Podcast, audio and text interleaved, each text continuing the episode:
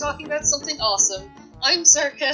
And I'm Sinead. Um, I detect that note of stress in your voice. It seems you've had a bit of a hard time lately. When have I never had a hard time? Um, my computer decided to be. Uh, basically, the government hacked my computer and stole all my files, and uh, that was stressful. And I think the Pentagon is after me now. But uh, I completely forgot what our intro was there for a moment, but that's okay.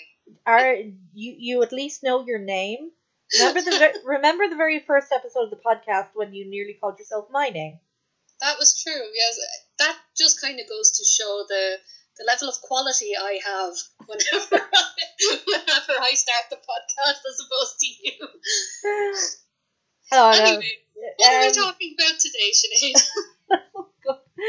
Uh, well, we're going to be talking about one of my favorite films of all time, my favorite film series of all times, uh, The Omen. Ooh, nice. Do you want to know how old I was when I saw the first Omen film? I would imagine, knowing you, uh, I'd say quite young. Well, it wasn't that young by the grand scheme of things. I was 12. Um, you know, so nowhere near 18. Um, but, you know, a lot of decapitated heads, people jumping off buildings, demonic dogs, uh, attempted child murder. That was all right up my alley. As you do. I, I remember I was quite young when I first watched like The Silence of the Lambs. I think it was like six. So uh, that explains what's wrong with me.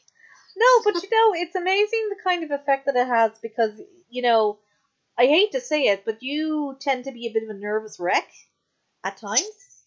Thank you. Um, maybe what gave me away? um, and I'm just un unbothered by pretty much everything. So I think we got two completely opposite reactions to the same kind of stimulus. okay. Unfortunately. But anyway, so the theory that I have about the Omen, and this includes all of the Omen films, all three of them, plus the weird TV movie thing that they made. Um, not so much the TV series that they made, but um, uh, I I haven't managed to watch all of that, but I've heard that people aren't really considering it canon. Um, but all three of the films, there's lots and lots of evidence for my theory. Uh, and the theory is that Damien is not, in fact, the Antichrist. He's a very naughty boy. He's not the Messiah, he's a very naughty boy. exactly. I mean, if it's good enough for the Messiah, it's good enough for the Antichrist. But th- this is my point. He's not the Antichrist. Um, and like I, I have a lot of little bits and pieces that I can kind of put in together here because, as you know, I'm very interested in the field of child development and child psychology. Mm-hmm. Um, and as well as this, like I read the novels of the like the novelizations of the Omen, where they fleshed out Damien's character a little bit because in the first film, he's kind of a normal, not even that creepy little boy. Uh, he barely even speaks. Like he doesn't get many talking line, like spoken lines, does he? yeah, like one of I can remember. Like yeah, I I mean, um, at the very end, he's kind of like, "Please, Daddy, no," uh, when his dad's about to stab him on the altar. But like, there's one scene that I remember him being like the actor being really happy to see Gregory Peck and just kind of running over to him and demanding that he just kind of flip him upside down, which is such a typical child thing to do. It was really adorable, but you know, relatively normal child. But I mean, he's not a normal child but this is mostly to do with his upbringing. It's not got anything to do with him possibly being the son of Satan.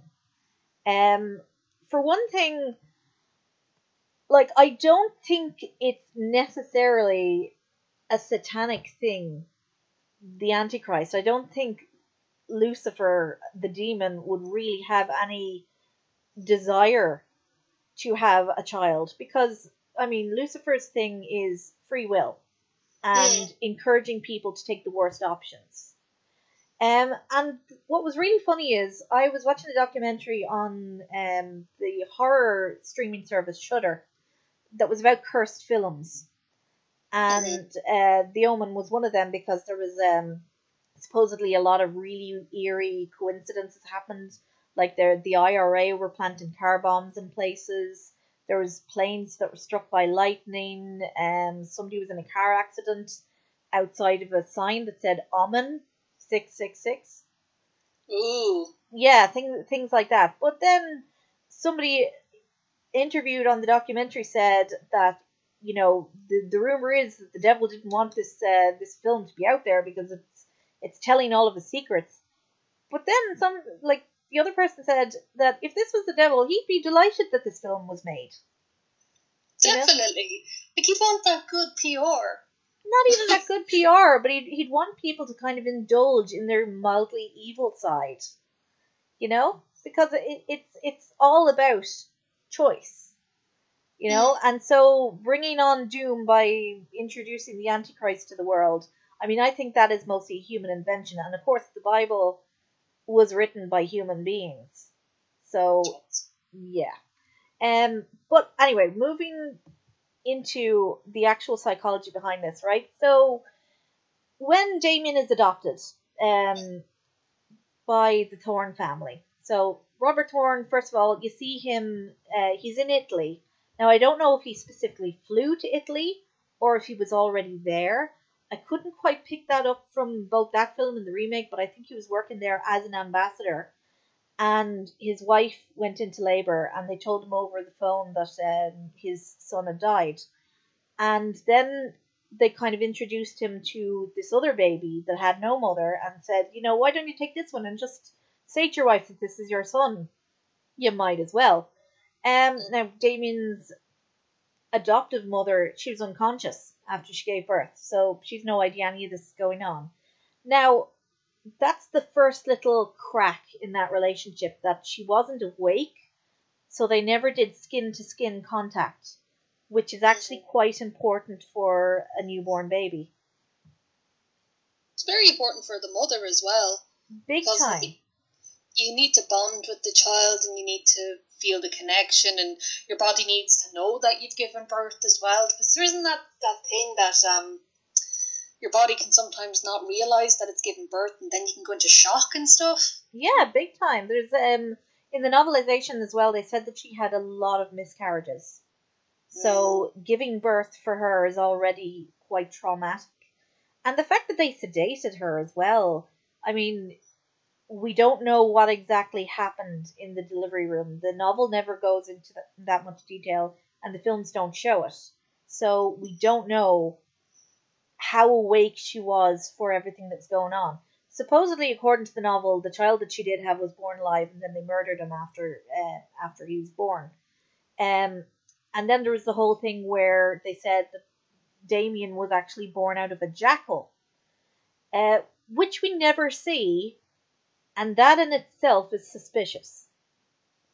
Like, well, th- that's something that you would say if you didn't like the child. It's like, oh, that that young lad, he must have been born from a jackal, as as opposed to actually being born from one. You just said it's like, it's almost like an insult if he's misbehaving. That it's like, oh, you must be a fairy's child or something. Yeah, yeah, some, something like that. Uh, but I have a crazier explanation, but I'll go into that when we're talking about uh, the cult that is built up around Damien. So we're going to put that on the on the side for now. Just keep it in mind. Um. So anyway, he's been given to these adoptive parents, and they're very happy that they now have a child. But the bond is already slightly cracked by the fact that you know maybe subconsciously Kathy knows that this isn't her child. She's already quite traumatized from the birth, and they never did the skin to skin. So basically, in the the first few years of life, she has to try extra hard to bond with this child in order to create a secure bond. Um, but Damien's parents are not very good for building a bond. Uh, Robert Thorne, the diplomat, he's always in his office and he's always going off on trips, so he's hardly ever there. Mm. And when he is there, like th- this is the seventies, so he's a very hands-off father for the most part. Um, I mean, there's a whole scene in the the first film after about twenty minutes where, you know, himself and Kathy are having a walk, and their two year old runs away from them and they can't find him and they're afraid he's fallen into the river. It's like, you know, he's two.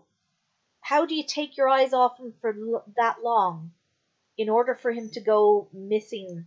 Like, and I know kids run off and you lose them. Um, lead. yeah, like that, that does happen. So I have a certain amount of understanding, but it's the fact that they just weren't paying attention because they were too busy talking to each other, and the fact that it was a big, long, kind of empty park, so there was no like group of children that he could blend in with.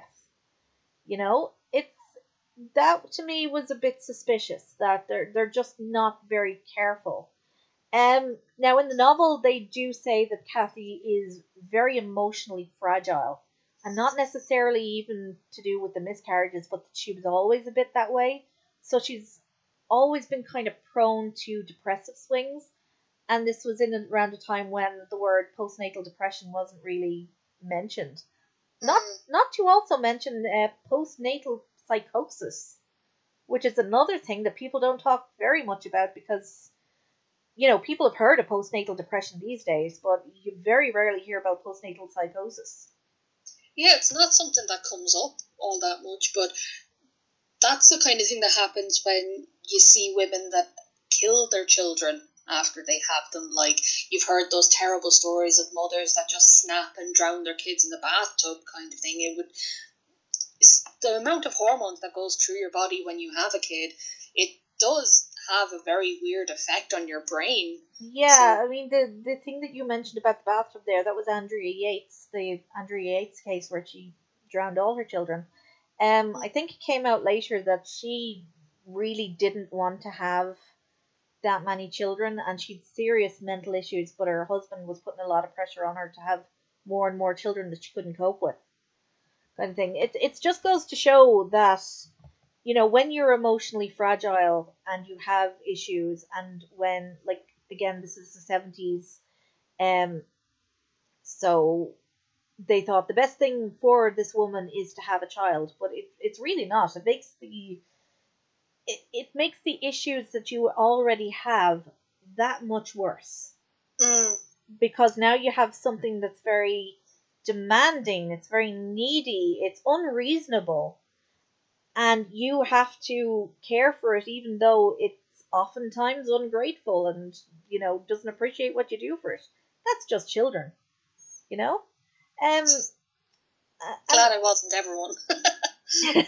well, my grandmother used to have a saying uh, that said, "Never match your wits to a child," which means that you you never kind of blame a child for being unreasonable because being unreasonable is a child's deal. You know, their their brains haven't fully developed. They're not rational human beings yet, so you can't have a rational conversation with them.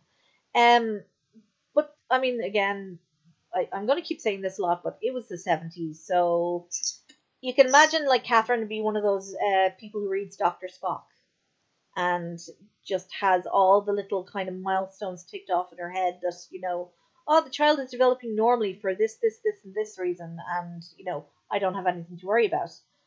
But Mm. moving on then to the next point is the fact that even though Catherine doesn't have a job, and she doesn't seem to do many activities outside the house that we see her doing. Like she doesn't, she's not one of the ladies who lunched, as far as we can see, because they seem to live quite a rural life. Um, they have a full time live in nanny, Mm. you know, and That's suspicious. well, it's it's just even you know if if the bond between the child and the parent is so important in those first few years, I mean, I am not against the idea of a woman having an extra pair of hands. I'm very much in favor of that.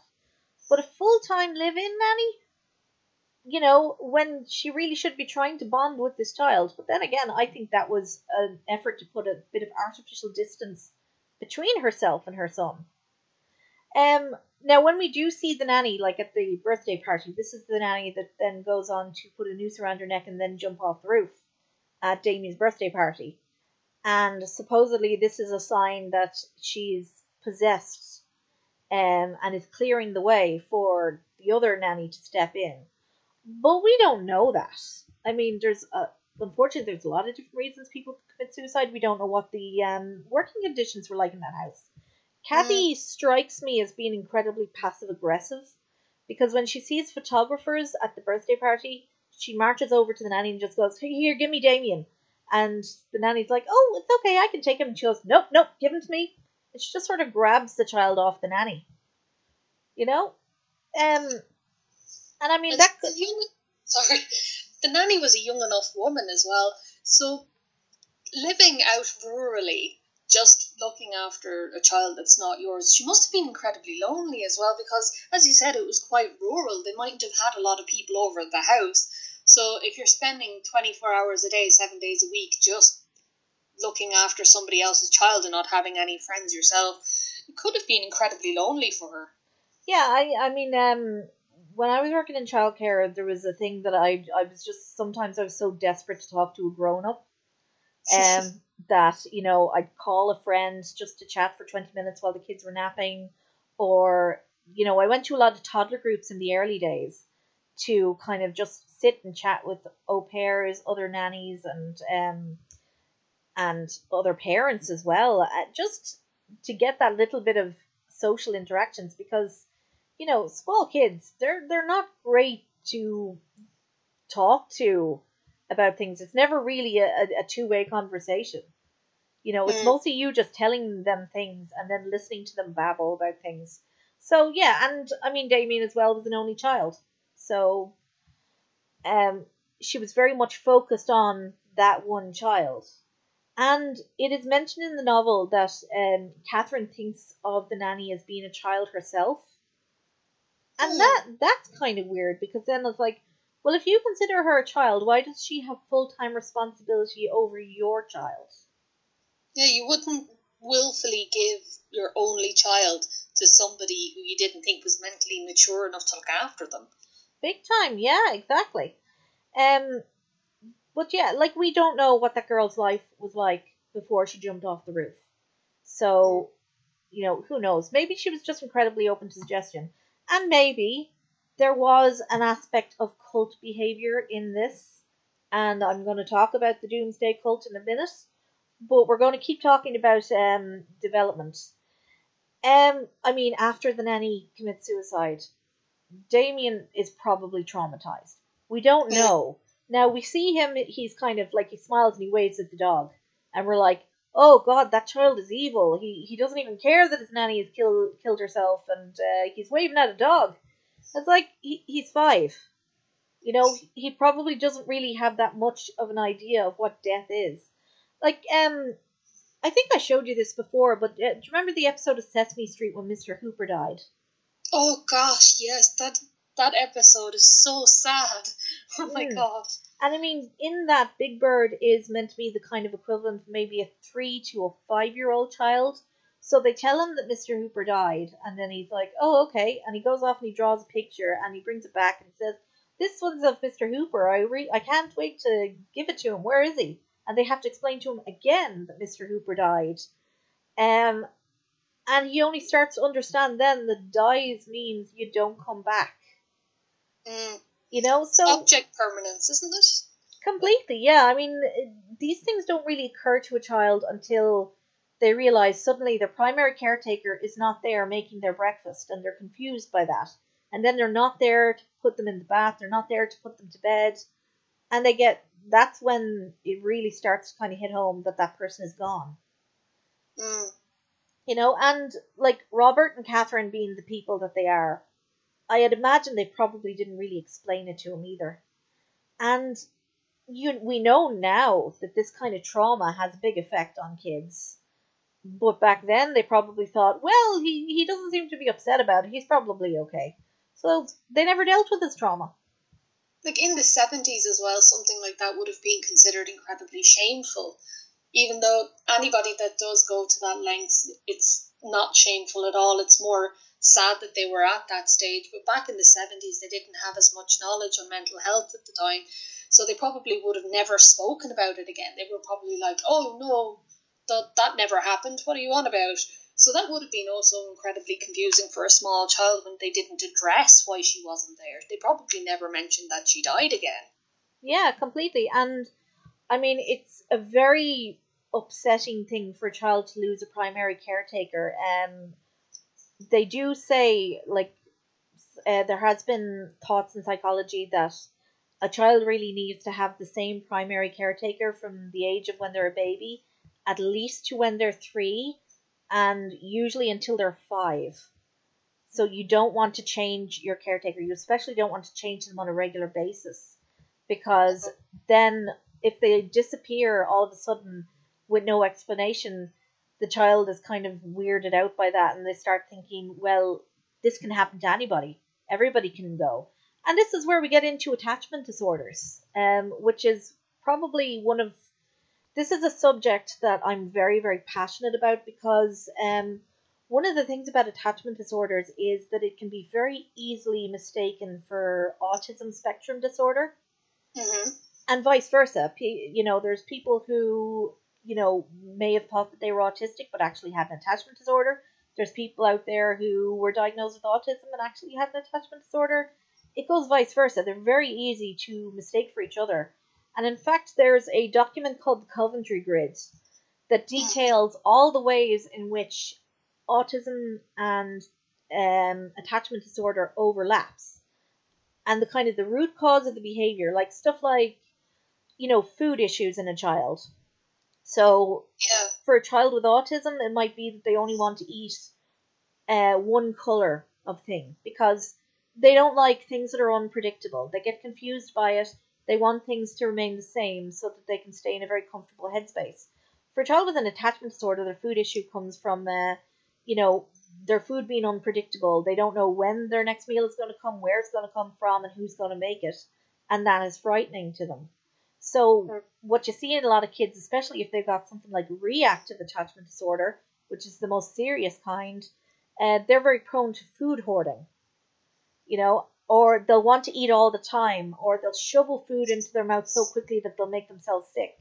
It's all part and parcel because their food supply is really unstable, or used to be really unstable, and they're trying to protect themselves Yeah. in that way. Um, but Damien has a lot of the hallmarks of both autism and attachment disorder, so could be either or. Um, he's very quiet. Uh, in the remake, he's especially quiet, and in the remake, he's actually incredibly solemn. Like that. That's um, um, Davey Fitzpatrick, Sean Davey Fitzpatrick, I think his name is. Um, and he was a very Irish-looking child. He's a, he's Irish but he's in he's got a really like Irish face. I don't know how else to describe it, but you can kind of like you'd, you'd see him from a mile away and go, yeah, that, that kid's got Irish blood in him. Um, but he just has this really serious little almost grown up face. Um, so he's just very very serious all the time, like um that kid from Angela's Ashes. He used to be on the cover Oh, of the yeah. Angela's Ashes DVD, and he's just like you know he's all kind of grey and he's got this real serious look on his face. It is actually such an Irish head now that you think about the very serious children. yeah. Like they're concentrating really hard on something. uh, there's a lot of children just have funny little faces. Um, but this in particular, like I'd say they probably chose this kid because he looked like he he had the kind of face that you could in a horror context make him look a bit creepy. In the first film, he's a relative, like he's a normal child. You see him smiling and everything, but again, he doesn't speak much. It's very very quiet. Um, and this is really off-putting to the adults that he's around. In the novelization, like they've got staff that are working in their the home, and they're always kind of just going, you know, that boy ain't right, kind of thing. That boy needs therapy. Psychosomatic. I should have known that was coming. but it, it, it's just that again, it's the seventies. You know, you wouldn't necessarily got diagnosed with autism unless you were completely nonverbal and like really, really low functioning. And attachment disorder, like who even knew what that was at the time. Yeah. But what's really telling is that when Damien has the outburst going to the church, and it's just like, you know, he sees the church in the distance and he starts freaking out. Um, I mean, I've had tantrums because I didn't want to go to mass. I think every kid has, especially Irish children. Anytime it's like, ah, it's Sunday, time to go to church. You're just like, No, I don't why? to go to church. It's boring and smells like cabbage. Yeah, and I ha- I have to put money in the collection basket instead of using it to buy sweets. but like, it's implied that they don't go to the church very often. They're only going there because there's a wedding on, so they're not practicing Catholics. Um, so they wouldn't go to mass on a regular basis. And he's five. He's wearing uncomfortable clothes because they have him in a little suit. Um, and you know, if you're if you've got sensitive skin, if you've never worn a suit before when you're a kid, I, I mean, I, I've looked after kids at weddings as well, and the first opportunity they, they get, they're tearing off the suit because they just hate wearing it so much because it's not a comfortable thing to wear. And they could have little tags on it as well. And people are just like, oh, why is that kid losing losing their marbles over there? And it would be because the clothing tag was still on it and nobody thought to check. Like I know it's happened to my nephew before that he was having an awful fuss and it was only that we realised that the shopping tag was still on it. And mm-hmm. it was like that's why he was having a fuss. There was a bit of plastic sticking into him. Of course he was having a tantrum. Well, I mean, your your nephew threw a tantrum at your wedding, didn't he? Because he was wearing a was unwell though. We found out afterwards that he had measles, so like Oh no, really? he was upset. Yeah. He Oh. wasn't feeling well, so that's why he was upset. He was also very young at the time. He was Yeah. only like six months old, so Yeah, um, I, I remember I was supervising a child at well, I was supervising two children at a wedding one time, and uh, one of them was the ring bearer, and they gave him a little pillow with the rings on him, and of course he wouldn't hold it up at all. He was just flinging it around the place, just just because he doesn't understand. You know, he hasn't really been in a, a church before like this. He's wearing weird clothes and he's expected to do weird things. So yeah, you bring this. It's a new place that he's not familiar with. He's wearing uncomfortable clothes. This is a massive change in his routine as well. And I know the new nanny that they send out, Mrs. Baylock, she says, uh, I don't think bringing him to mass is a very good idea. Uh, you know, he's not really old enough to understand what mass is like. And the mum is just like, shut up and do what I told you. Um, but of course, like, who knows what he was supposed to be doing with Mrs. Baylock that day? Maybe they had a Mm. routine. Maybe he was supposed to be doing something else. I think in the novel they said that he was in the bath. So, you know, maybe that, that was part of their routine that he'd have a bath and then he'd go to the park and things like that. And he's not doing that, so it's confusing. And then there's also the, the last factor in this is that his primary caretaker is not there with him. He's there with his parents, who he has quite um like he likes being around them clearly, but at the same time he doesn't take them seriously because they're not his primary care- caretakers. His dad is away half the time, and his mum doesn't bother with him a lot of the time. So yeah. like all four of those factors would lead a child of this age to have a big meltdown and start kicking and thrashing and everything and they don't even hold him the right way when a child is having an actual violent um tantrum the way that they try to restrain him is the way that you actually can get yourself hurt there's a certain way to hold a child that's having a violent outburst and it's not the way they did it so this is why he grabbed onto his mum's hair and started yanking on it. Mm. I doubt that though. Given the evidence we have that she wasn't a very attached mother, she probably wouldn't be used to holding him that much, so she wouldn't have thought of, you know, restraining him properly. Like when was the last time she gave him a hug? Like. Yeah, I mean, most people don't know how to restrain a child that's having a violent tantrum. Mrs. Baylock probably did, but she's not there, so you know, um, not very useful. But they kind of say, you know, oh God, th- this is evidence that my child is psychotic. It's, it's not. It's evidence that he might he might be a bit special, or he might be a normal child that's developed an attachment disorder. Um, what's really funny is that back years and years ago, people used to think that autism was caused by what they called fridge mothers, which was a mother who was very standoffish and very cold that the child couldn't bond with and then was leading to autistic behaviors. Now, it was completely discredited, but that's kind of textbook when you're talking about attachment disorders, which do very much resemble autism to the untrained eye. Yeah. Gosh. Yeah, so so- they were probably onto something just vaguely. Yeah, um, um, there's a documentary called Child of Rage. It's quite a disturbing watch if you're not used to watching disturbing documentaries. Um, but it deals with a child that had very serious reactive attachment disorder, um, and the therapy that they had to put her through, which was very controversial, still is. Um, but basically, she came from a, an environment that was severely neglectful and abusive, and the result was she kind of got labeled a psychopath because she was hurting her brother. She was planning to kill her parents in their sleep. Her adoptive her adoptive parents. There's literal interviews with her where she talks about how she'd kill them. Like to the point where terrifying. it is, but now she went she underwent some very serious heavy duty therapy. She's a nurse now and she's actually an award winning nurse. So Oh wow. Yeah, it was amazing. But I mean, they could have very easily written her off as as a child psychopath, but they didn't, and therefore she was eventually able to get past her issues to become a very well functioning member of society. Um, but that is a, like it's a thing where people jump to conclusions and just kind of write off a child based on a couple of incidents. Um, now here's another piece of evidence: Damien bonds with the guard dog straight away.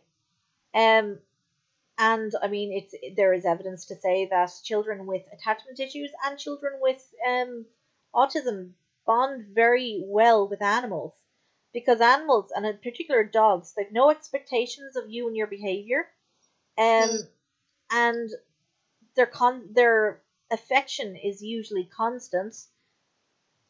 And they're not unpredictable i mean dogs are quite simple creatures in that you you can expect things from them especially if they're well trained and this dog was clearly well trained Yeah.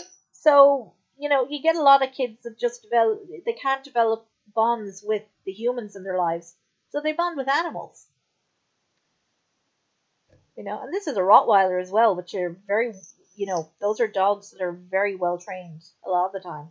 Like, Well, if he, if he was a gu- guard dog, he would have had to go through an awful lot of training anyway. So he was probably a much more calmer dog than, say, your average Rottweiler. He'd be even more chilled, you know? yeah, now, like, they framed as in uh, Mrs. Baylock says, Oh, I found him wandering outside and Damien really likes him. Uh, But you can kind of tell Mrs. Baylock grabbed him from somewhere.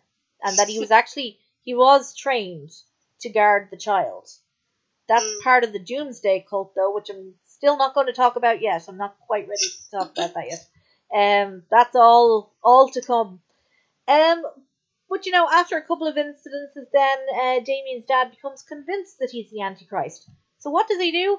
Goes off on a round the world trip to put a bunch of clues together. He goes Carmen Sandiego, basically with himself and the photographer. And Where you almost the world is Damien's dad? well, according to Damien's adoptive dad in, in hell, uh, reigning in hell.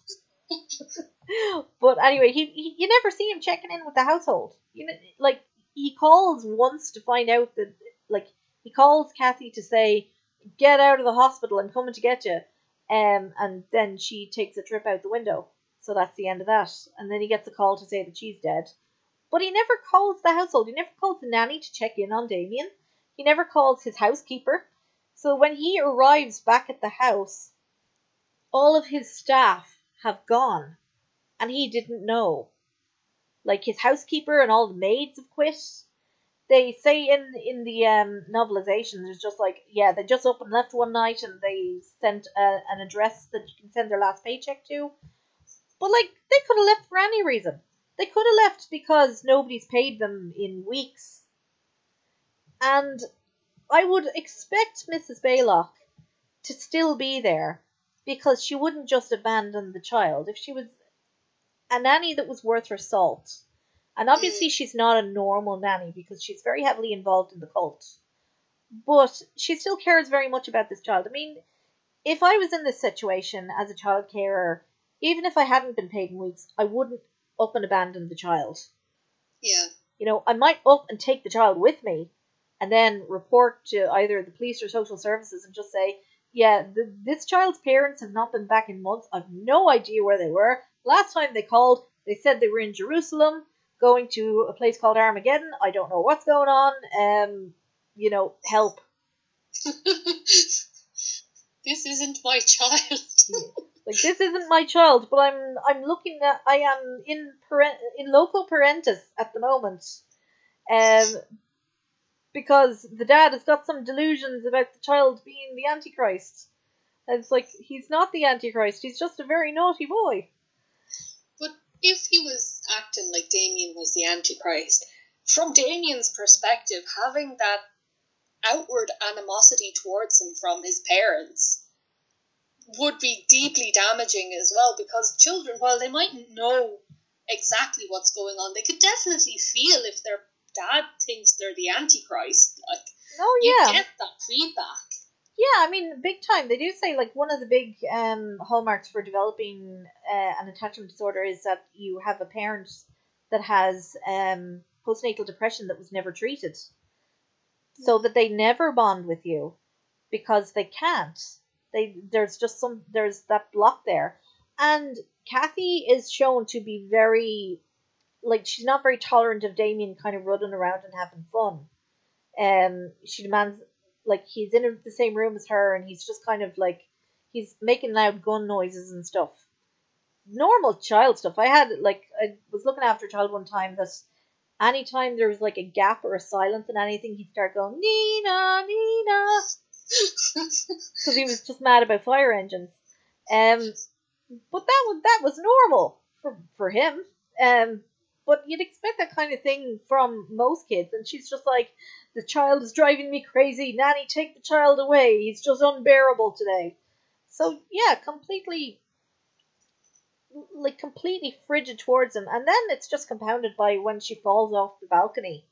Well like do you know remember when she's like watering the plants in the Oh stupidest yeah, way and possible he's on the little tricycle. yeah, and he bumps into the stool and knocks her over.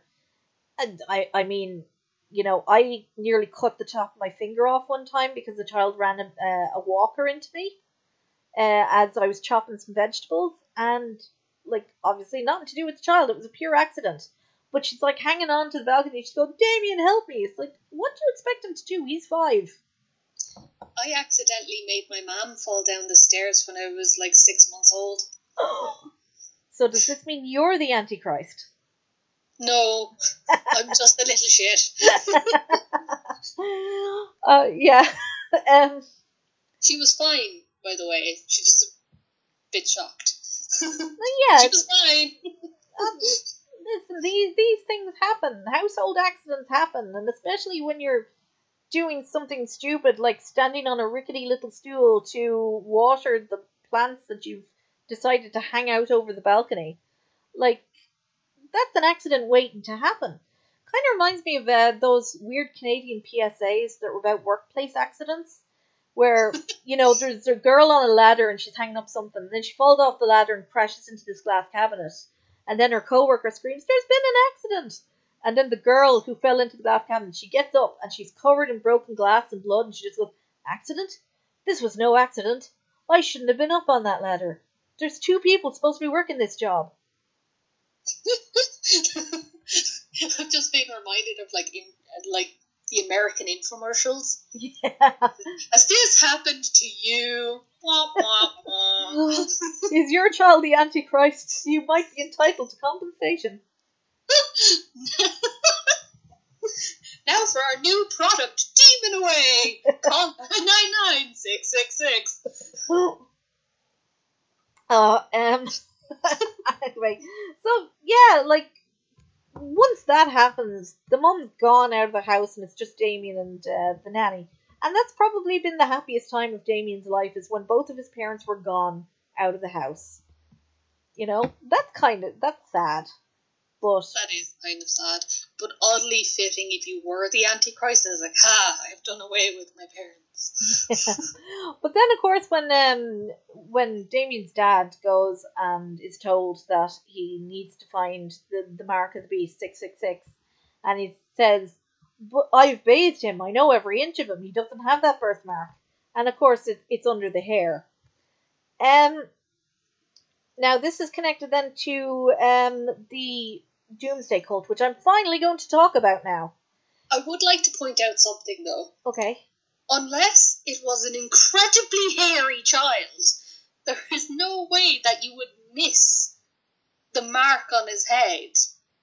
That's what I was just about to say, right? Um, I mean, I've washed children's hair before. When you're washing a child's hair, if there's any birthmarks or bumps there, y- you find them, even if that child happens to be very, very hairy. And Um, even newborns, their hair isn't that thick. Like even if you have a newborn that's born with a full head of hair, it's not that thick. It's still wispy baby hair.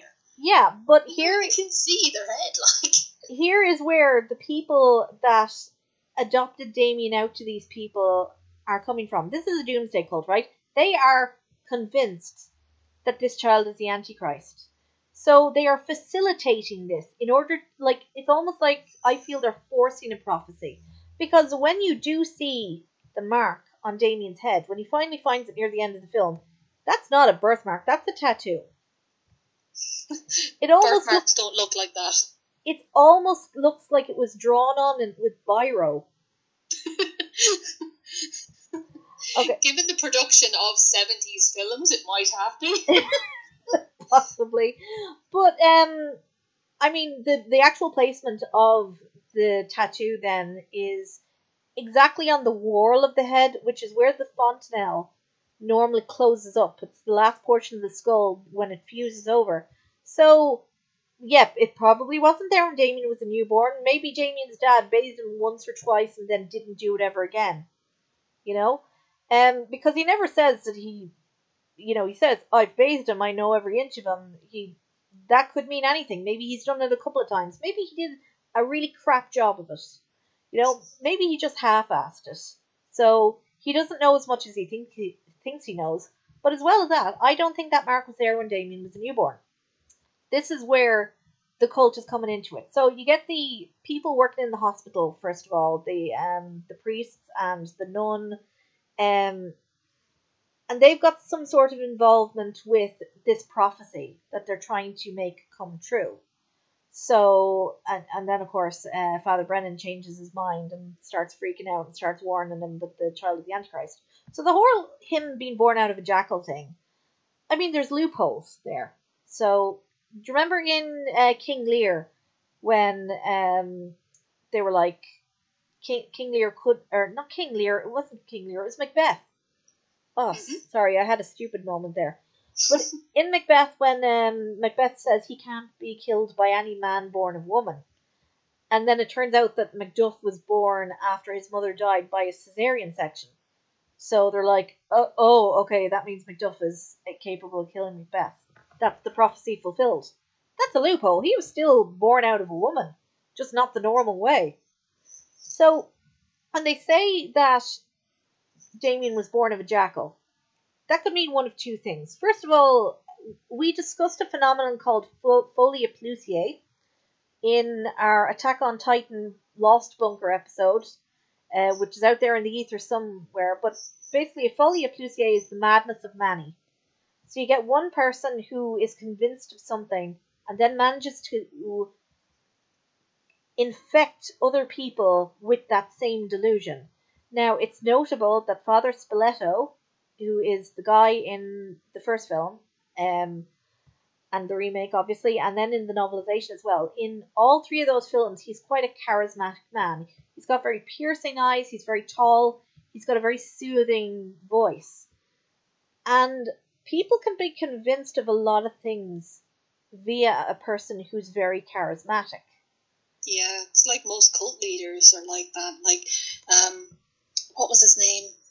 Charles Manson and stuff was supposed to be very charismatic. Yeah, Charles Manson, David Koresh managed to convince a lot of people of some really weird stuff.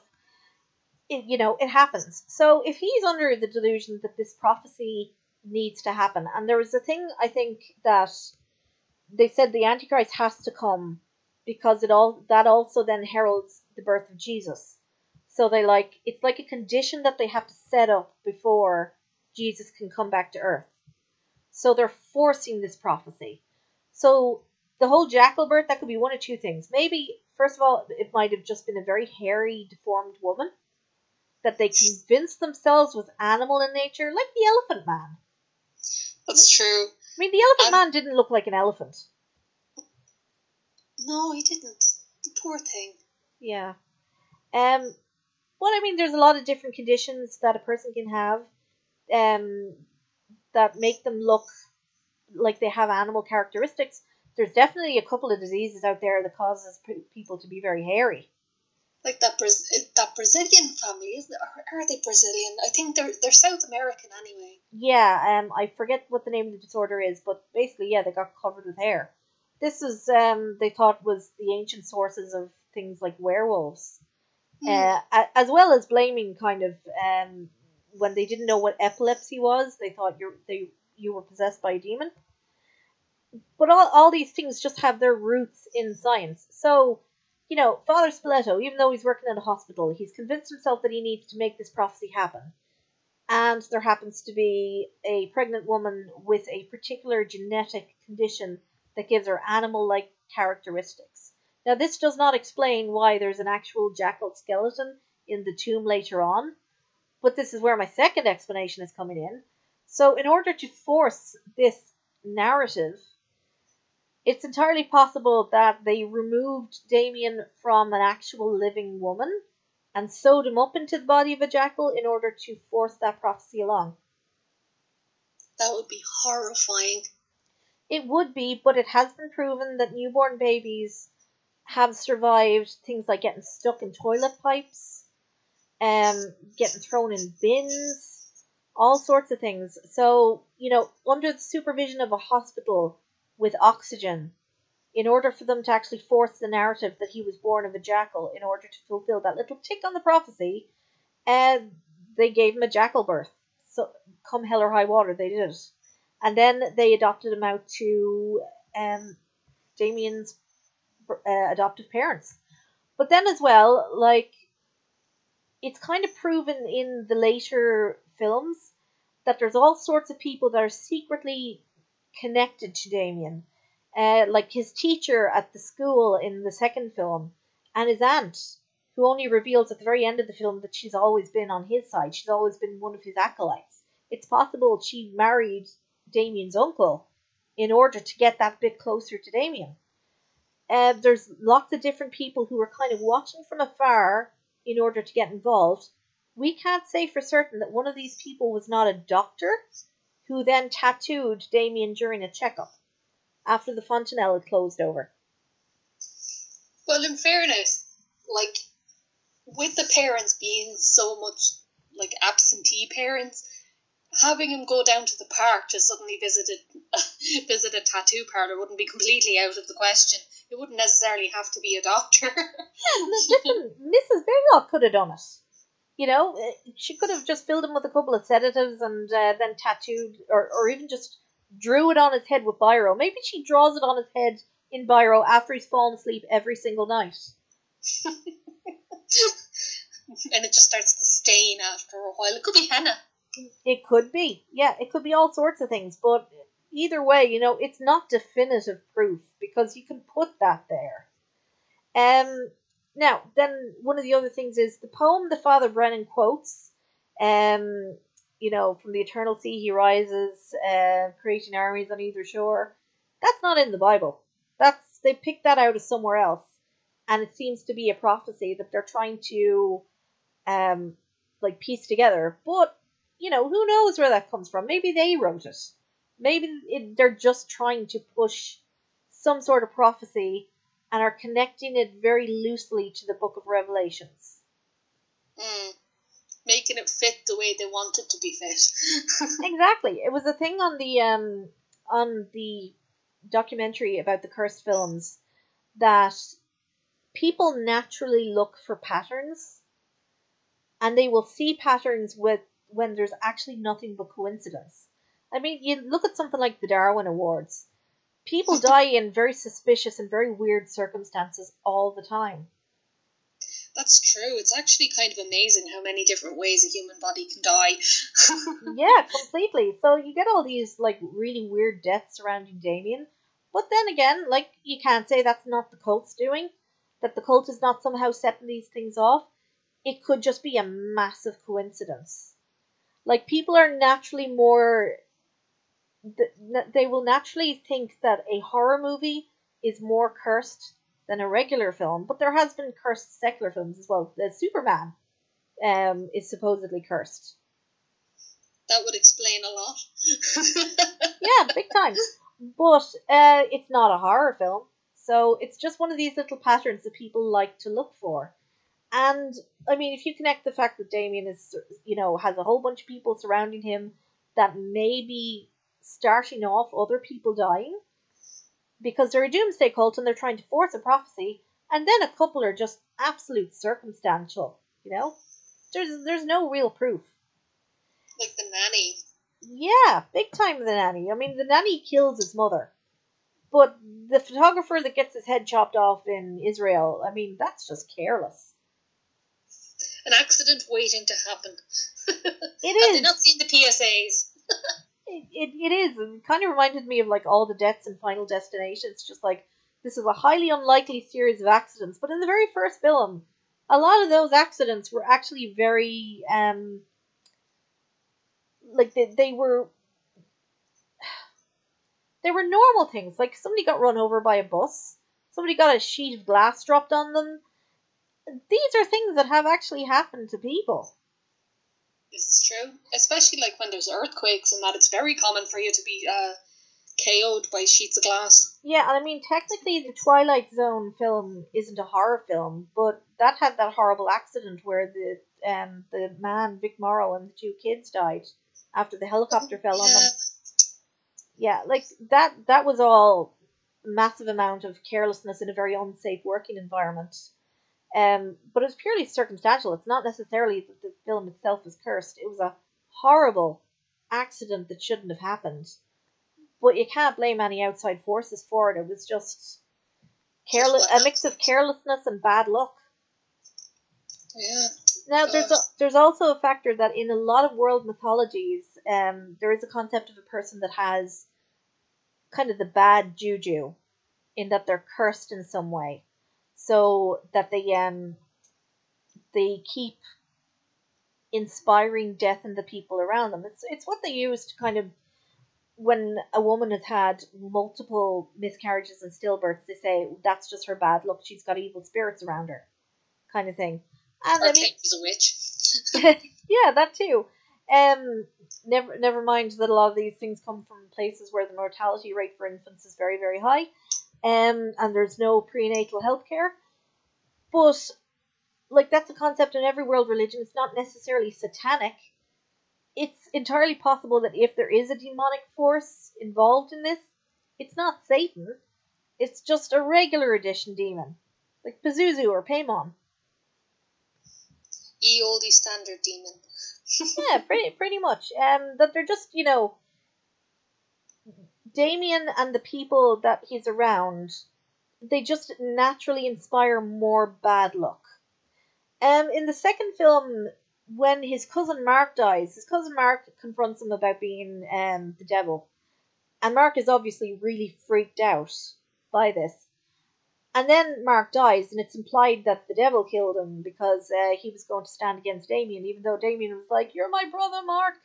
Come join me and we will rule together! Uh, and Mark is like, No! Uh, That sounds like something from the prequels of Star Wars. I have the higher ground, Damien. yeah, that's, that's exactly what it was, pretty much like years before the Star Wars uh, prequels. But they said he died because he had a brain aneurysm. Um, now, they put in some actual fact in this is that you can have a brain aneurysm for years that just stays there and then one day it ruptures because you just got really unlucky. But Mark was under a lot of stress at this point. He was freaking out. He was having a big emotional argument with them, with his brother slash cousin, and so I could well imagine that the stress of that would actually cause this sort of ticking time bomb in his brain to suddenly rupture. You know, it's pure bad luck. very, very unfortunate timing, but you can't necessarily say that it was anyone's fault. yeah, completely. Um, now, by the time you get to the third film, like, he's relatively normal. Like, he's actually a fairly normal kid in the second film, even though all this horrible, horrible stuff has happened to him. But, he, like, he's actually, he's normal, he's polite, he has friends, he's nice to the people that work in, in the house, he's got a good relationship with his aunt and uncle, and he's got a really close relationship with his cousin slash brother. Um, he's a nice, normal kid. So, like, he's managed to get past certain of the things that happened to him, and I'm sure that they must have looked into getting some sort of therapy for him after his father tried to kill him. Yeah, they'd have to. Yeah. you would just be like, that never happened. Yeah, completely. gave the kid nightmares. Yeah, exactly. They would have had to get him some sort of therapy for all the people because his his, nanny, Mrs. Baylock, she died as well. So did his dog. Um, he just kind of lost his entire life overnight, basically. Um, and yeah, so he would have had to have some sort of therapy. Um, even back in the seventies, that was a thing when you went underwent something like this. So he turns out he's he's relatively normal. He's got good social bonds with people. So, I mean, this is where I say he's probably not autistic, or at the very least, he's high functioning enough that he masks it incredibly well, or that he did in fact have an attachment disorder, but he's kind of gotten to the point where he can cope and has good bonds and good social ties with the people around him. Because his aunt is obviously on his side. His aunt is very nurturing. A healing presence. exactly, yeah. Um, and then, of course, by film three, he's convinced he's the Antichrist and he's taken over his doomsday cult. So it's probably always waiting for him to grow into adulthood and say, okay, yeah, you're the Antichrist. We've facilitated all of this stuff for you to take over. It's still a cult. He's still a normal dude. Normal people have done this. Like you said earlier, Charles Manson, David Koresh, Jim Jones. They've managed to convince people to do the weirdest things and the creepiest things. They've convinced people to kill on their behalf. So that's not proof that he's the Antichrist at all. And the fact those monks that come after him with the daggers keep dying, I mean, that's again, it's all a whole bunch of accidents. There's a scene in the film actually where two of the monks think that they've gotten him and they're stabbing him with the daggers, and then they open up the cloak and it's not Damien, it's the old monk. But they're running around him moor at night. So yeah, not the best visible visibility there going on. Yeah, exactly. And then he traps them in a vault overnight, so they presumably like suffocate or starve to death, and that's the end of them. But again, this is all circumstantial stuff. Like there's a certain amount of planning here, but again, there's no demonic forces there. You could do this if you just happen to be a normal guy. Uh, now, by the fourth film, and did you see the fourth film at all? I'm afraid I haven't. Uh, it it's it's a beautiful mess. Uh, so what what happens in the fourth film is that uh, you know Damien is dead and he's gone, but a little girl is born, and she is supposedly, I, I think they kind of hint that she's his daughter, but that she's also secretly carrying a twin inside her that is going to be the rebirth of Damien. And this little girl is more actively psychotic as in she she does deliberately do things that hurt people and kill people. And she's only like eight years old. That's concerning. it is very concerning. But then you watch that documentary uh, child of rage and that's the way she acts as well. She again it's another child with reactive attachment disorder. Like what's really weird about that film is her parents are a lot more hands-on and she's obviously got a very good relationship with her dad her adoptive dad but she's got a terrible relationship with her mother. And her mother hires this really hippy dippy person to be a nanny and starts, you know, this woman starts talking about like healing crystals, stuff like that. And the mother takes it at completely face value. So the mum just seems to be an absolute Aegis. An anti vaxxer. Probably. Um, but that's a little too political for us. You- know how we feel about lack of politics on this podcast. Fair enough. behave yourself. Um, but yeah, the, the, like the film is really considered canon. But if you want to put it this way, I mean, this is again, it's another relatively normal child, as in she, she's normal in that she doesn't have any demonic powers, but she's just actively psychotic. And the whole thing with her carrying her twin and then the twin getting implanted into the mum so that the mum can carry the child to term and then rebirth the Antichrist. I mean, that's what the doctor who was secretly working for the Doomsday Cult told the mother when she held them at knife point. But he could just be spinning a yarn. You know? There's no way that could physically work. Exactly. There is no way that it could physically work. However, what he could do is that he did prove that like the the child had just had her first period and the mum is like, but she's only eight and it's like it, it's rare but it's not impossible. So that he could have um you know, because he was a doctor working in the hospital, he could have harvested an egg from that child and then implanted it into the mother. Horrifying to think of, but very plausible. it, it, it is. It is horrifying and very unlikely. But again, this is a cult, and cults are not known for doing mundane, average things. So, anyway, that is the end of my theory. How plausible on a level of 1 to 10 do you think it is? I'd say it's a solid 8 out of 10.